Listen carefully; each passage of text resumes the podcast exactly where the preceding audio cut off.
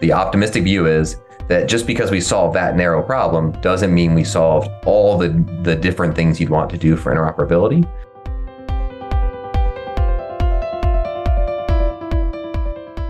Hello, everyone, and welcome to HIMSScast. My name is Mike Miliard. I'm executive editor of Healthcare IT News, a HIMSS publication, and I am here today with Craig Behm, who is the president and CEO of CRISP and CRISP Shared Services. We're going to talk a bit about TEFCA interoperability, HIEs and you know larger data sharing efforts across the United States. Welcome, Craig. Thanks for being here. Hey, thank you, Mike. Really happy to be here. So, for those who may not know, could you maybe just start a bit by saying a bit about CRISP and CRISP Shared Services? You know, who are you, what do you do, and, and who do you serve? Sure. Yeah. So, CRISP, uh, really the Chesapeake Regional Information System for our patients, uh, is the HIE in Maryland. We were designated about 15 years ago and in that time expanded different use cases and really extended the breadth of the HIE locally. Um, in doing that, we realized that much of the infrastructure is very reusable and scalable across different places. And um, while at the same time, the stakeholder support, prioritization, funding, uh, customer engagement is probably not quite as scalable. And so we established CRISP shared services to allow for the reusability of the technology uh, with partner nonprofit locally run HIEs in different places. So now, uh, while we also have CRISP and still in place, we have CRISP Shared Services, which is more or less a, a technology partner to the West Virginia Health Information Network, CRISP DC, uh, Virginia Health Information, Connie in Connecticut, and healthEconnect in Alaska. Uh, which is part of the reason we just say CRISP now, not Chesapeake Regional, because it gets a little absurd when you start thinking Alaska from Connecticut to DC to Alaska. That's uh, that's quite a span of geographies and and different um, infrastructure and, and and provider types. Correct? It is. It's um, you know, it's been a really healthy mix of diversity. You know, each state has different personality and different priority, priorities and funding and sustainability strategies. Um, there's also a lot of similarity. You know, uh, physicians doing their best to treat their patients uh, value-based purchasing and, and payment models kind of have different look and feel, but ultimately have very similar goals and very similar data sharing requirements. Um, we do give West Virginia a hard time because they were the the rural and very different state we started working with, and then Alaska came along and is much more rural and much more different. Um, but I think the the differences are really helping us, you know, be strategically thoughtful and innovate across a number of different dimensions. So you guys obviously have deep experience there at CRISP, you know, more than a decade, more 15 years, you said. Um, you know, so you guys working with eHealth Exchange this past summer applied to be a qualified health information network as part of the uh, Trusted Exchange Framework and Common Agreement, you know, TEFCA, you know, project from ONC. Uh, why did you do that, and, and what was what were your goals, and and where does the process stand right now? Yeah, so we had a number of different reasons. Um, I, think first, it's important to note that philosophically, uh, we don't believe that any HIEs should exist just for the sake of existing. Yep. And so, if there are better, cheaper, faster, you know, commoditized ways for data to flow, like that's wonderful. We don't need to add extra hops or costs into this model. Um, so we've always been kind of very, very supportive of initiatives that allow for better point to point, thoughtful efficient data sharing. Um, through that context, I think TEFCA is a very helpful framework, both to establish trust uh, as it's supposed to in the name, um, but also to build some order and transparency to how data will flow across different networks nationally.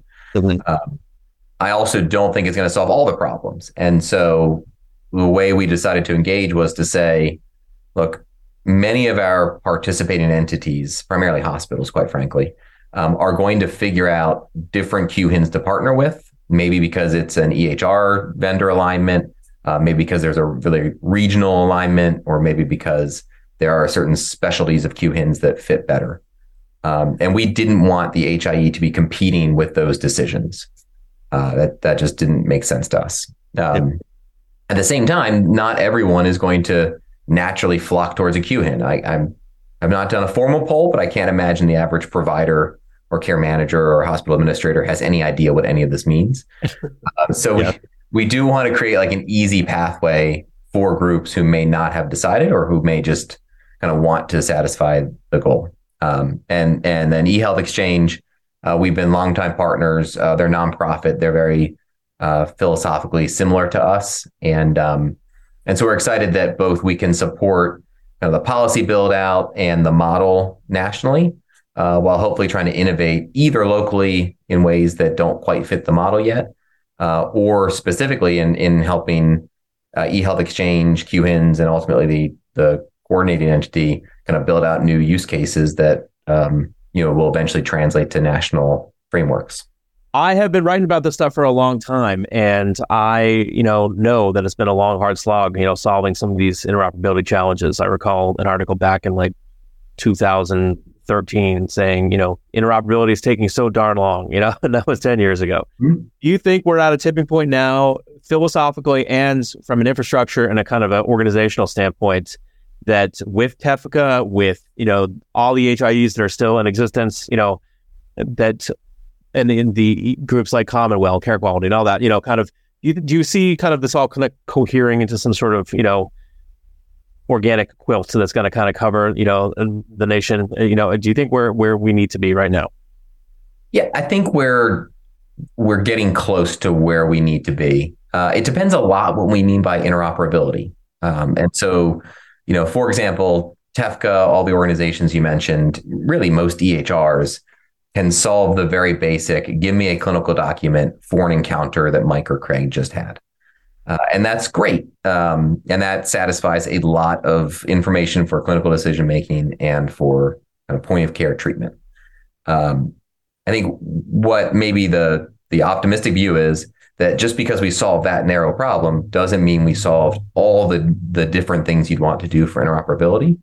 And so, for example, if that clinician gets that document because we just had that visit, they also might get four other documents. They might be 30 pages long and it might not be very helpful. Um, and so there's a lot of machine learning and natural language models and things that might be dealing with those documents, um, which is good. We'll get there. Um, but then you have the problem of well, what if I want to track these outcomes over time? Or what if clinically derived information isn't a good enough perspective. I also need public health information or vital statistics or all sorts of different things. And um, and I think that's where an HIE or uh, you might have heard us talk about health data utilities, which I think is kind of the next iteration of health information exchange in some ways, um, can really plug the gaps because we know that there are certain sensitive uh, data that some jurisdictions might not want to share. And I think it's going to require local governance, stakeholder engagement, and technical support to consider what is sensitive data and to stop the flow appropriately.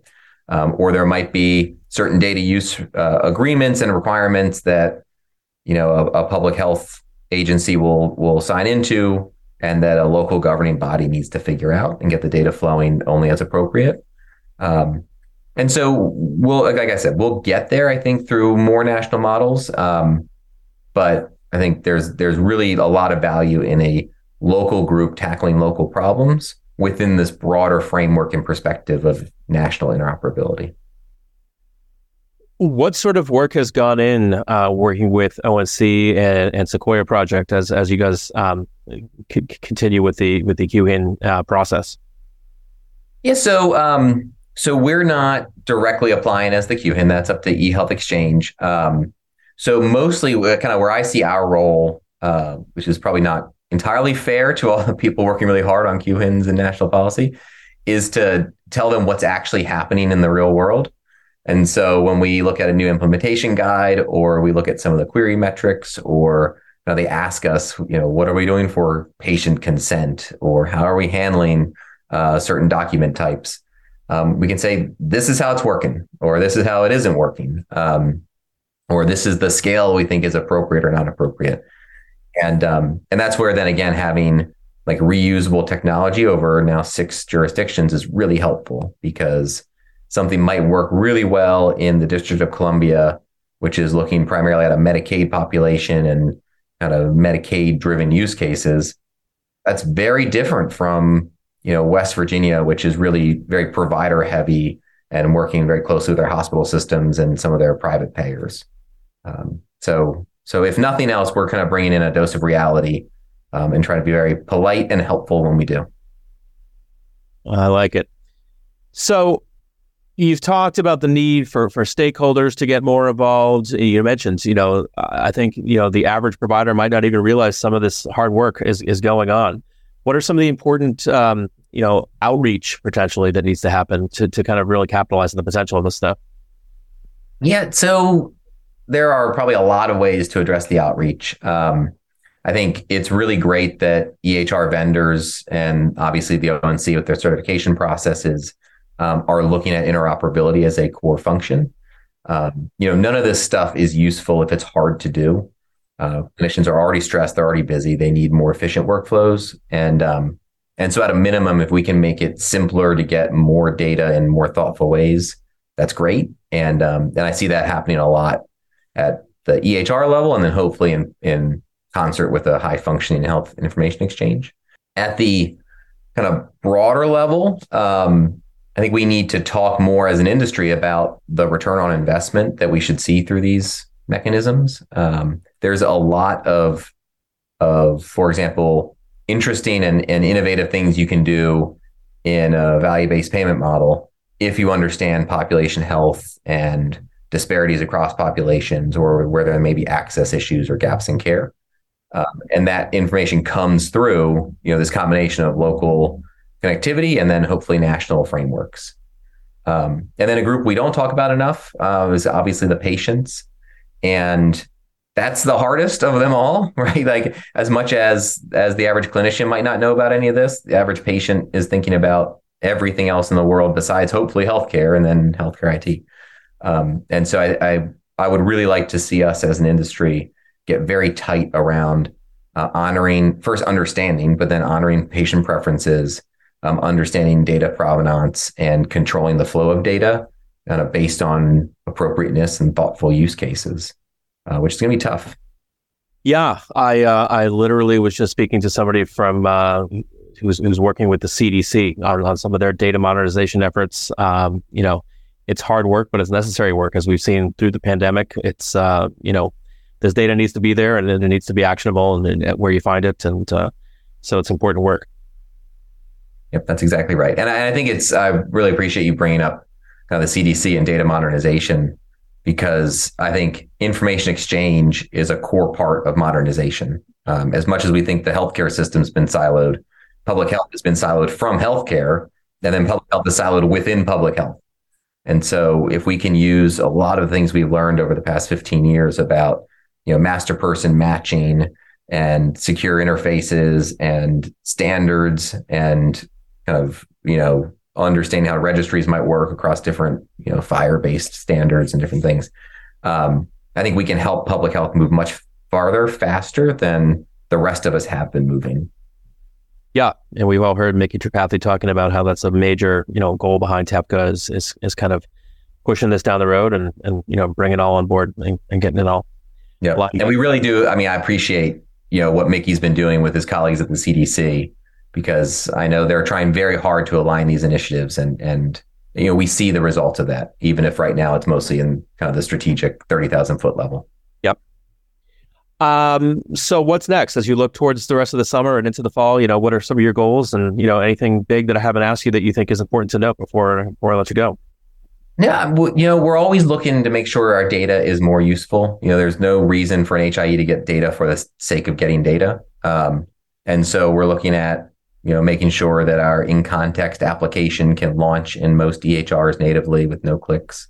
Uh, we're looking to make sure that um, we can do clinical decision support and kind of pop ups as appropriate.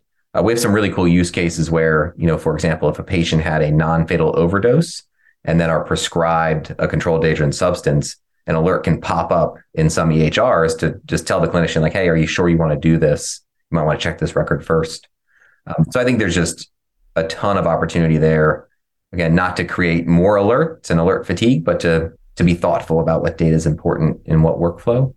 Um, and then, you know, local HIEs and now health data utilities, I think have an obligation to find new sources of data that are appropriate and can be linked and brought into this ecosystem because there's a lot of things ranging from housing to transportation to you know the environments in which we live that are impacting health much more probably than many of our healthcare encounters do. Um, And so we're looking really hard at at some innovation across, you know, some non-traditional healthcare spaces. Well, we will be watching and we will be reporting on it as uh, as you continue this work. Thank you, Craig. Really appreciate you taking the time to talk with us today. No, thank you, Mike. This is great. And thanks, of course, to everyone for listening to HIMSScast. Uh, we encourage you to rate and review us. And if you like what you hear, please subscribe to the podcast on Apple Podcasts, Spotify, or Google Play. Thanks again, Greg. And uh, it's great to talk to you and uh, have a great day. Thanks.